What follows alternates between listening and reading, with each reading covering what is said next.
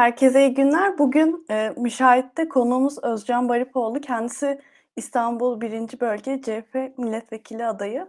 Hoş geldiniz Özcan Hoş Bey. Hoş bulduk. Merhabalar, iyi yayınlar. Çok teşekkür ederim davet ettiğiniz için. Ben çok teşekkür ederim. Seçim çalışmaları nasıl gidiyor? Seçim çalışmaları çok iyi gidiyor. Yani yüzlük yüzlük artık kuyruğuna geldik denir ya orada e, o çerçevede. Kaç gün kaldı? 3 gün, 3-4 gün kaldı. E, şöyle yani saha e, oldukça iyi. Geri bildirimler oldukça iyi seçmenlerimizden. İnsanlar e, bizi bunlardan kurtarın. Artık değişim zamanı, bu iş tamam değil mi diye böyle bir e, bu şeylerle adeta sloganlaşmış cümlelerle iletişim kuruyorlar bizle. E, bu da iyi bir e, durum. Öte taraftan da e, sahada yaptığımız böyle gözlemsel e, bir takım analizler dışında e, nasıl diyelim sistem, sistematize edilmiş bir takım araştırmalardan da iyi sonuçlar geliyor. Dolayısıyla ben İstanbul birinci bölgede çalıştım tabii doğal olarak kendi seçim bölgem olduğu için. E, buradaki gözlemlerimiz, buradaki e, gelen geri bildirimler iyi yönde olduğumuzu gösteriyor. E, ufak tefek şeyler dışında e, bir takım e, taşkınlık bile denemez. E, yani seçimin kendi e, zaman zaman böyle gerginlikleri olabiliyor. Onun dışında da sakin bir şey var, e, ortam var. E, yani ben kendi adıma gezdiğim, dolaştığım yerlerde hangi partiden olursa olsun insanların oldukça nazik e, olduğunu gördüm e, karşı ya da işte bizimle aynı düşüncede olmasa bile seçmenlerin ya da partililerin hani e, parti adına orada çalışma yapanların da özenli olduklarını gördüm. Bu bir tarafıyla iyi bir şey tabii ki ama hani memleketteki yarılmanın, kutuplaşmanın bu kadar had safhada olduğu bir durumda da böyle şeyleri böyle şeylerle karşılaşmak iyi olmasına rağmen ama arka planda çok ciddi bir sıkıntı olduğunu da biliyorum elbette. Çok şükür ki o en azından bugüne kadar e, benim tanık olduğum e, etkileşimlerde olmadı. E, o bakımdan sevindirici. İyi yani moralimiz iyi. E, seçmenlerimizin de morali oldukça yüksek. Örgütümüz de aynı şekilde. E, sandık görevlileri ve e, okullarda görev alacak arkadaşlarımızla dün akşam e, bir kısmıyla buluştum örneğin Ümraniye'de. Onların da moralleri oldukça iyiydi. Herkes e, pazar gününü bekliyor. Öyle söyleyeyim. Artık hepimiz her gün sandığı evet. hayal ederek uyuyoruz. Evet. Özcan Bey şimdi size e, sahadaki gözlemlerinize dair sorular da sormak istiyorum fakat öncelikle bir kendisi de tanımak istiyorum. Hem seyircilerimiz de tanıması açısından.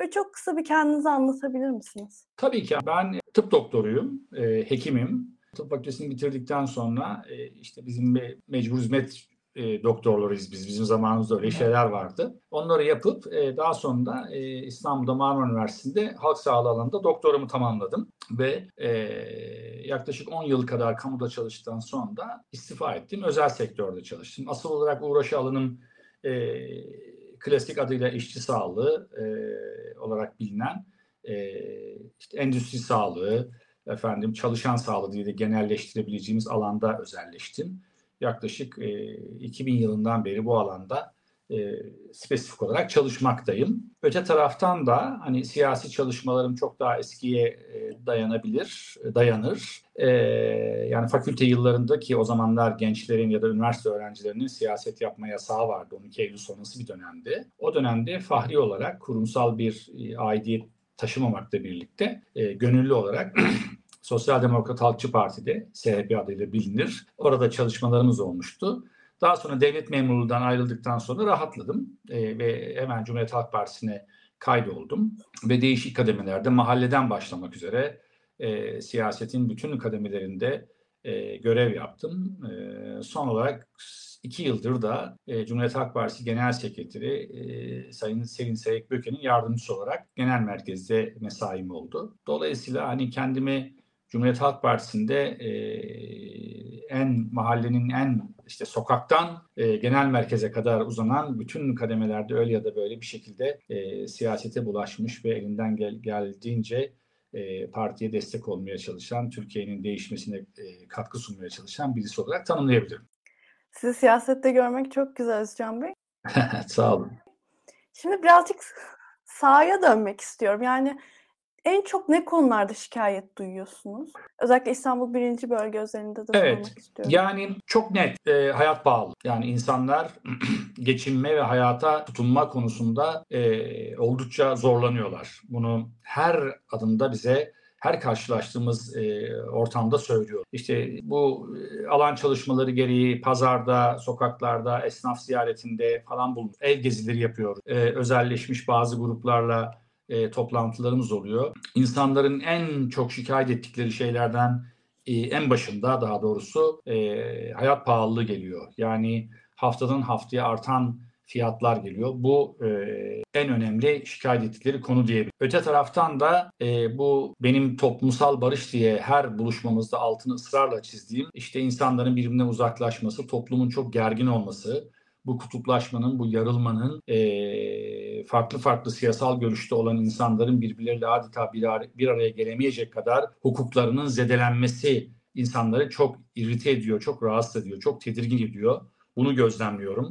Kendim de zaman zaman bu- buna benzer şeyler yaşadım saha çalışmalarımda. E, bu iki mesele bize e, ister istemez ya da çok doğal olarak bu iki konuda çok özel çalışmalar yapmaya itiyor. Nedir bu? Türkiye'nin ekonomik anlamda, sosyal anlamda yeniden canlanmaya ihtiyacı var. İkincisi Türkiye'nin, Türkiye'de yaşayan bütün insanların toplumsal barışa, birbiriyle hoşgörü içerisinde huzurlu bir yaşam hakkı var. Biz e, siyasetimizin merkezine bunu alarak, bunları alarak hem ekonomik, sosyal anlamda bir refah yükseltmesine, yükselmesine yol açacak siyaseti gütmeliyiz. İkincisi de kültürel anlamda e, yaşam tarzları olarak birbirine yakınlaşan, birbiriyle e, bu kadar e, ayrışmadan, kutuplaşmadan bir hayatı örgütleyebilecek e, yaşam örüntüleri kurmak zorundayız. Herhalde siyasetimiz bunu e, becerecektir diye düşünüyorum. İki konu çok önemli. Tabii bunun altı, özür dilerim sözünüzü kestim. Eğitim, insanların, çocukların geleceğiyle ilgili, çocukların eğitimiyle ilgili kaygıları çok. İnsanların sağlık hizmetlerine ulaşımında sıkıntılar var. Sosyal güvenlik bir taraftan, öte taraftan derinleşmiş yoksulluk adını verdiğim e, gerçekten hani gündelik geliri Hocam Bey, e, özel... bir doların altında bile denebilecek şeylerde hayat süren insanlar, e, kentin keşmekeşliği içerisinde e, kaybolan bireyler, e, işte güvencesiz iş, işte prekarya dediğimiz yani yarına güvenle bakamayacağını, e, bakamadığını düşünen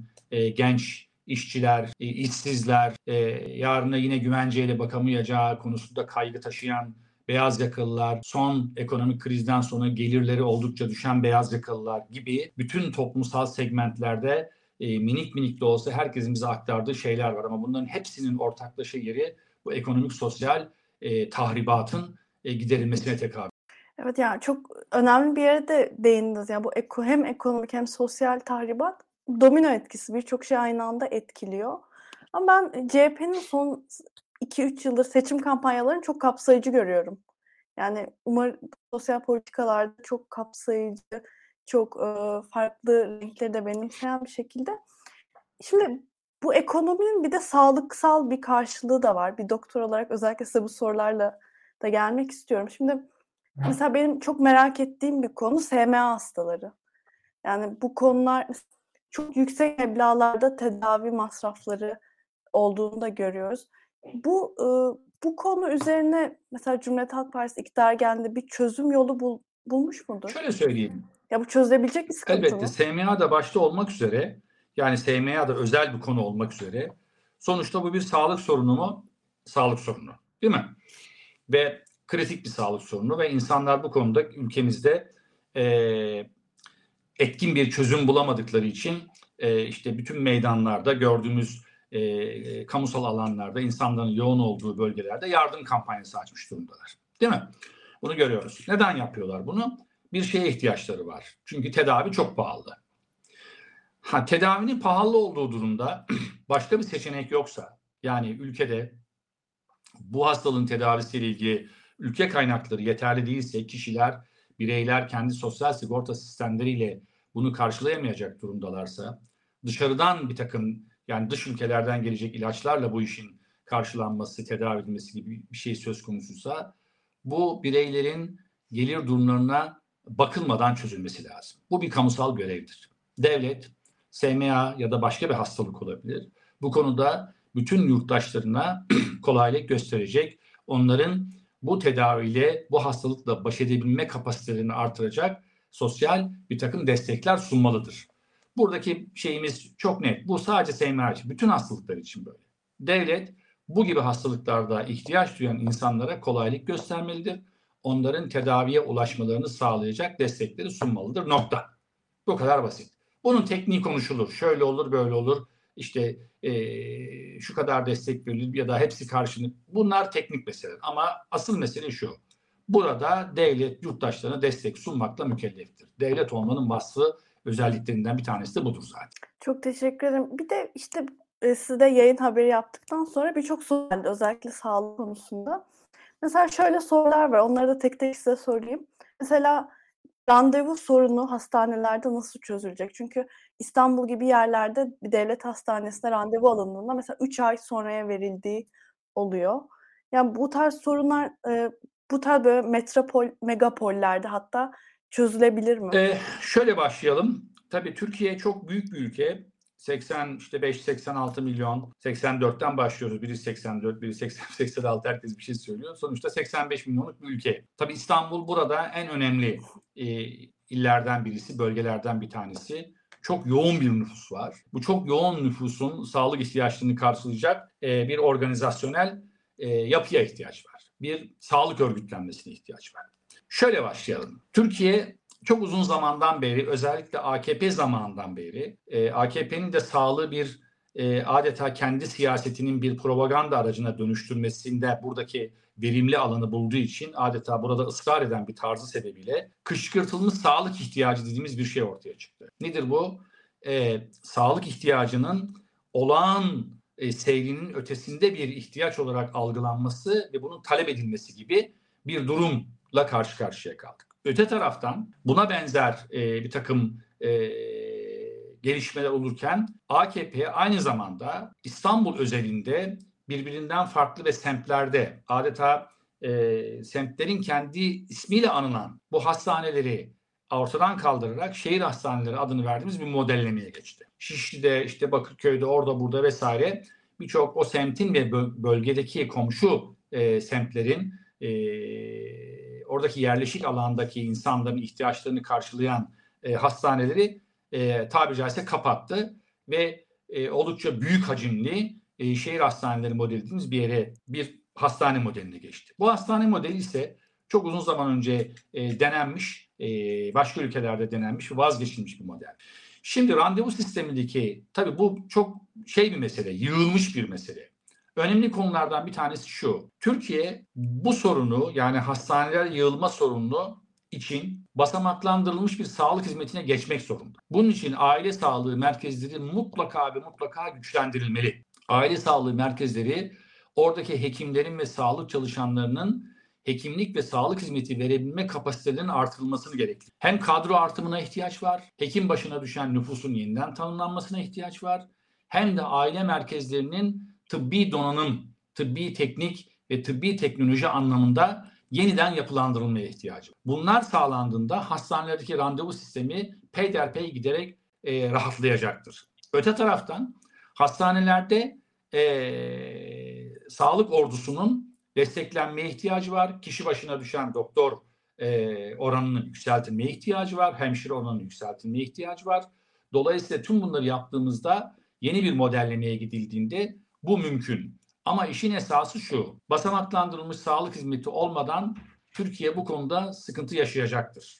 O zaman bizim yapmamız gereken şey aile hekimliği, aile sağlığı merkezlerini güçlendirmek bir. İkincisi hastanelerde de e, sağlık e, kadrosunu artırarak hastanenin imkan ve kapasitesini artırarak yani yeni e, alanlar açarak dahası bu şehir hastanelerini elbette kapatmak mümkün değil ama daha da işlerlik kazandırarak öte taraftan da AKP'nin kapattığı e, şehir içerisindeki semt hastaneleri, tırnak içerisinde semt hastanelerini yeniden işlerlik kazandırarak bu sorunu e, ilk adımda acil olarak çözebilmek ya da rahatlatabilmek mümkün. Sonraki sağlık örgütlenmesi, sağlık yapılanmasıyla da daha kalıcı hale getirip meseleyi e, daha da insanların rahatça ulaşabildiği ve nitelikte hizmet alabildiği bir modele doğru e, çevirebilmek, evrilebilmek, evrilebilmesi mümkün gibi görünüyor. Ama bu, bu önemli bir sorun. Önemli bir sorun. E, bu çerçevede tabii şöyle bir durumda var. Yani her 3 dakikada 5 dakikada bir hasta bakılarak e, ne hekim burada sağlık hizmeti verebilir ne de bu hizmeti alan insanın herhangi bir sağlık sorunu çözülmüş olabilir. Yani bu modellemede kendi içerisinde e, bir fecaat sistem. Öte taraftan e, mevcut iktidar bu birikintileri e, sağlıktaki bu talebi karşılamak için acil servisleri de normal poliklinik hizmetleri verir hale getirdi neredeyse. Bu da tabii kabul edilebilir bir şey değil. Acil servislerin acil servis gibi hizmet vermesi hem e, insanların buradaki aldıkları acil hizmetin e, acil hizmete bağlı sıkıntıları azaltacaktır, komplikasyonları azaltacaktır. Hem de hekimlerin e, durup dururken başına iş açılmasına engel olacaktır gibi bir sürü komplike mesele var. Bunu farkındayız elbette biliyoruz. E, tabii ilacı aşıya falan girmiyorum şimdi. Dolayısıyla e, burada yapılması gereken şey çok net. Tekrar özetlemek gerekirse aile sağlığı merkezleri güçlendirilecek, tıbbi donanım ve personel anlamında hastaneler yine aynı şekilde güçlendirilecek ve semt hastaneleri yani şehrin içerisinde dağılmış olan butik hastaneler yeniden işlerlik kazanacak. Bu şekilde ilk etapta acil dönemde bu hizmetlerde bir miktar rahatlama sağlanabilir. Daha sonraki sağlık yatırımlarıyla da elbette ki insanların e, bu ihtiyaçlarını karşılayacak bir düzenek sağlanacak diye düşünüyorum. Bunların hepsi kamusal olmak zorunda. Yani özel kısma girmiyorum. Orası başka bir bölüm. E, devlet bu meseleler, e, sağlık meselesinde e, bu, bu bugüne kadar yaptıklarından daha farklı bir kamusal yaklaşımda bu meseleleri çözmek durumunda. Özcan Bey şimdi hastaneleri konuştuk, sağlığa ulaşımı konuştuk. Ben biraz hekimleri konuşmak istiyorum sizinle. Çünkü maalesef son yıllarda çok fazla hekimin yurtuna gittiğini görüyorum.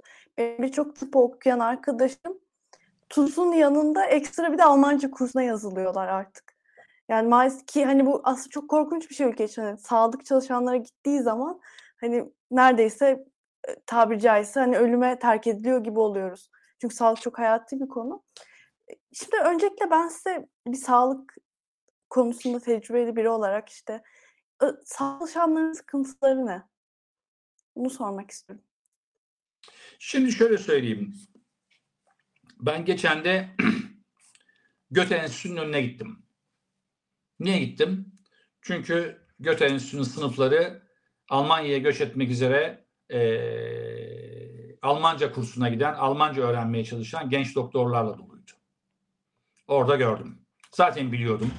Bu bir. İki, Telegram'da işte bu gibi bir takım e, şeylerde, ortamlarda e, binlerce doktorun gruplar kurduğunu ve yurt dışına nasıl gidilebilir, hangi mevzuat, hangi kolaylıklar, hangi ülke ne gibi kolaylıklar gösteriyor, işte o ülkeye gitmek için ne yapmak lazım, hangi şartları yerine getirmek lazım gibi tartışmaları yaptığını biliyorum. Binlerce doktorun.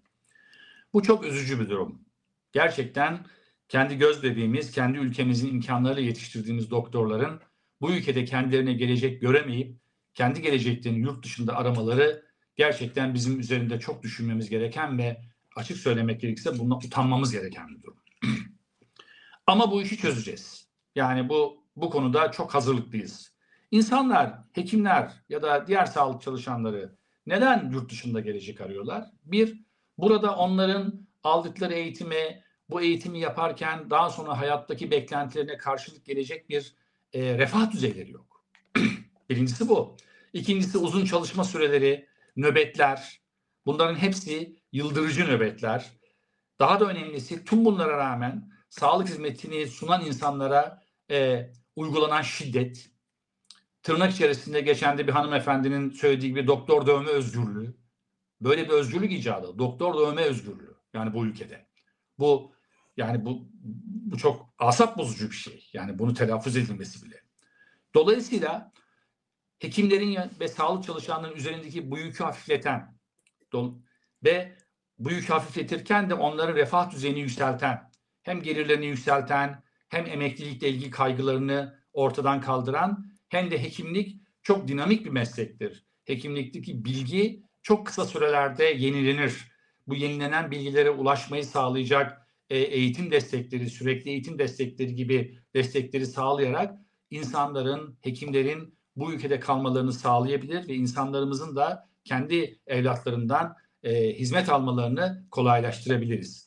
Bu tamamen bir şeydir, bir yaklaşım meselesidir. Yani giderlerse gitsinler yerine hayır gitmeyecekler. Biz onların hayatını kolaylaştırırız bu ülkede kalacaklar diyorsanız bu ülkede kalırlar. Bunun altyapısını sağlarsınız, bunun imkanlarını sağlarsınız ve neticede e, meslektaşlarım bu ülkeden başka bir yere gitmezler. Ne zaman giderler? Turist olarak giderler, gezmeye, tozmaya giderler ya da bilimsel bilgilerini, görgülerini artırmak üzere bilimsel metodolojilerin tekniklerini artırmak üzere yurt dışına giderler, kurslar alırlar, orada belli sürelerde eğitim alırlar. Sonra tekrar ülkelerine dönüp kendi insanlarına hizmet etmeye devam ederler. Bu konunun oldukça farkındayız. Bu göçü tersine çevirebilecek e, hassasiyete sahibiz ve bunun için de gereken imkanları acilen devreye sokarak bu memleketten dışarıya göçün önüne geçeceğiz. Göç edenleri de tekrar ülkemize davet edeceğiz. Onlara huzurlu bir ortam sunacağız. Bir de Özcan Bey yani kimsenin isteyerek ülkesinden gittiğini hiç zannetmiyorum. Yani sonuçta ailesi varken, sevdikleri varken hani gidenler de aslında ben çok da mutlu olduklarını sanmıyorum. Hani e, bir imkan olsa ben döneceklerine inanlardanım. Bir de şunu Olabilir merak elbette. Ettim. Yani hı hı.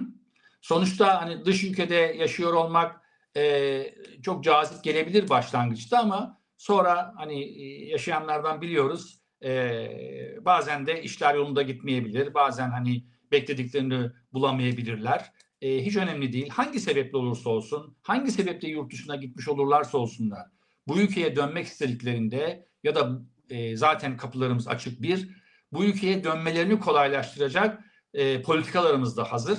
O sebeple kimse endişe etmesin. E, evlatlarımızı tekrar yurdumuzda e, bizlere e, kendi ülkesinin insanlarına hizmet eder hale getireceğiz. Merak etmesin kimse. Evlatlarını yurt dışına gönderen anne babalar müsterih olsunlar, dönecekler. Özcan Bey, bir de ya çok acı bir konu. Bunu da konuşmak gerçekten üzüntü verici fakat doktorların güvenliği nasıl sağlanır? Çünkü hastanelerde birçok şiddet olayıyla da karşılaşıyoruz. Bu hani doktorlar nasıl başlarına bir şey gelmez? Hani soru maalesef bu şekilde sorabiliyorum ancak. Anladım. Şöyle söyleyeyim. Şimdi e, zaten hani bir bu toplum yarıldı, kutuplaştı, birbirine tahammülü azaldı derken biraz da bunlara temas ediyorum. Toplum e, giderek e, bir, bir şiddete eğilim duyan bir hale geldi. E, sorunlarını ya da e, şikayetlerini şiddet yolunda çöze, çözmenin e, bir e, herkes tarafından kanıksandığı bir hale geldik. Bu böyle devam edemez. Yani herhangi bir insanın sıkıntısı, şikayeti varsa bunun çözüm yolları vardır. Herkes herkese şiddet uygularsa ya bunun sonu gelmez. Bu yaşanmaz hale gelir. Neticede ama şunu gördük biz geçmişte. AKP hükümetleri sağlıkta şiddet meselesini önce önemsemedi. Dikkate almadı. Yani e, doktorlara şiddet özgürlüğünü e, pekiştirdi demeyeyim de görmezden geldi, üstünü kapattı. Gereken önlemleri almadı gereken cezaları vermedi. Hekimlerin ya da sağlık çalışanların hastanelerdeki güvenliğini sağlayacak e, altyapısal donanımları, e, iletişim hatlarını e, kurmadı ve bu e, birbirini pekiştiren yani e, sağlıkçılara şiddet uygulamanın adeta vakay adiyeden olduğu bir dönem yaşadık. Sonra durumun vahameti anlaşıldı. Önlem almaya başladılar, çalıştılar. E, ama daha sonra gördük ki alınan önlemler e, yeterince e, etkili olmadığı. Yani e, işte bir şekilde adliye, yargıya e, sevk edilen doktora ya da sağlık çalışına şiddet uygulayan e, kişiler hemen salı. E, efendim işte adliye ya da yargı onlara gereken cezayı vermedi. Çünkü mevzuatta belki buna uygun bir şey yoktu. Gibi gibi devam edebiliriz. Sorun şurada. Bir, hastanelerdeki hizmetin kaliteli hale gelmesi için biraz önce söylediğim gibi hastanelerin yeniden ele alınması gerekiyor. Hastanelerde çalışma ortamının huzurlu olması biraz da hastanelerdeki yığılmanın önüne geçilmesiyle ilgili. Acil servislerdeki yığılmanın önüne geçilmesiyle ilgili. Yani insanlar bazısı hani kendi hastasının çok daha önemli olduğu idraki içerisinde tepkilerini kontrol altına alamayıp işte insanlara saldırı olabilir. O zaman buna benzer vakalar çoğaldığında bu için içinden çıkılmaz bir hale gelebilir. Ne yapmak lazım? Acil servislerde yeni bir düzenlemeye gitmek lazım. Acil serviste acil vakaların değerlendirilmesi lazım. Acil hekimlerin de bu donanımda olması lazım. Ona göre o acil servisin desteklenmesi lazım. acil servislerin güvenlik bariyerleri açısından desteklenmesi lazım. Dolayısıyla hekimlerin güvenlik ya da sağlık çalışanlarının güvenlik ihtiyacı olduğunda güvenlik birimlerinin e, acilen orada önlem alabilecek donanımda ve iletişim hattında olması lazım. Dahası şiddet uygulayan insanlara caydırıcı cezai müeyyideler uygulanması lazım. Bunlar olmazsa şiddet devam eder. İnsanlar da göç etmeye devam eder. Bunlar birbirine bağlı bir bir e, nasıl diyeyim sarmal halinde devam eder yoksa işin içinden çıkamayız. Evet Özcan Bey süremizin de sonuna doğru geliyoruz. O ne çabuk geçti. evet ben de çok keyif aldım sizin demekten. Hep sağlık konuştuk. Bir de e, son güncel siyasete dair bir soru sorup e, yayınımızı kapatı, kapatmak Buyurun. istiyorum. E, ilk turda biter mi? Evet ilk turda bitecek gibi görünüyor. Yani bize e, gelen göstergeler e, e, dediğim gibi e, çalışmalar ilk turda e, seçimin biteceği yönünde e, işaretler var. E, farklı farklı araştırma gruplarının farklı farklı değerlendirmeleri elbette biz de görüyoruz ama bize de e, oldukça e, güvenilir araştırmalar geldiğini söylemeliyim. E, bu araştırmalarda e, seçimin ilk turda bitmesi yönünde e, e, oldukça güçlü işaretler var. Bunlar e, oldukça güvenilir araştırmalar. Dolayısıyla e, ümitliyiz. İlk turda bitireceğiz bu işi. Öyle görünüyor. İstanbul'da da özellikle birinci bölgede e, kendi bölgem olduğu için e, biliyorum. E, burada iyi durumda e, Millet İttifakı. E, muhtemeldir ki İstanbul'da uzun yıllardan sonra ilk defa e, Cumhuriyet Halk Partisi birinci parti çıkmanın çok eşiğinde. E, bu sebeple de iyi bir e, trendde olduğumuzu görüyoruz. E, neticede e, 14 Mayıs e, gecesi sanıyorum, e, umuyorum, ümit ediyorum e, Kemal Kılıçdaroğlu Cumhurbaşkanı olacak ve e, bizler de benim gibi çok kıymetli arkadaşlarım da e, milletvekili olarak Türkiye, Türkiye Büyük Millet Meclisi'nde bu ülkeyi yeniden ayağa kaldırmaya, toplumsal barışı sağlamaya, insanlarımızı önce ferahlatan sonra da refaha kavuşturan bir siyasetin parçası olmaya e, Ankara'ya gideceğiz diye ümit ediyorum. E, alan iyi, insanların morali yüksek, e, sandıklarda güvenliği sağlayacak ekipler hazır. Her türlü iletişim hattının simülasyonu yapıldı. O konuda endişe duymasınlar. E, neticede seçim gecesi şöyle olur böyle olur gibi insanları korkutan bir takım senaryolara kimse prim vermesin. Türkiye ilk defa seçim yapmıyor. Çok uzun yıllardır yani Cumhuriyet'in kurulduğu yıllardan beri seçim yapıyor. Hatta daha da öncesinden seçim yapıyor. E, neticede bir muazzam bir seçim deneyimi var. E, milli irade böyle bir şey. Sandıktan hangi sonuç çıkarsa herkes buna razı olacak. Ülke yeniden e, yenilenecek ve neticede yeni bir sayfa açacağız. Ha, seçimler böyledir zaten. Biz insanlara hizmet etmeye başlayacağız. İnsanları mutlu etmeye çalışacağız. Becerebilirsek bize oy vermeye devam edecekler. Eğer biz bunları başaramazsak başka insanları tercih edecekler. Demokrasi zaten böyle bir şeydir. Şimdi değişimin e, arifesindeyiz. Değişeceğiz, yenileneceğiz, ferahlayacağız ve refaha kavuşacağız diye ümit ediyorum. İnşallah. Özcan Bey çok teşekkür ederim geldiğiniz için. Sizi dinlemekten dolayı çok büyük keyif aldım. Çok Aynı sizin ederim. bölgenizin seçmeni olarak da çok e, mutlu oldum böyle bir e, aday olduğu için. Umarım sizi mecliste de görürüz e, umarım, yakın umarım. zamanda. Çok teşekkür e, ediyorum. Ben teşekkür ederim. İzleyicilerimize yayını beğenmeyi ve paylaşmalarını rica edeceğim. E, yarın bu akşam 9'da görüşmek üzere. Çok teşekkürler. Hoşçakalın.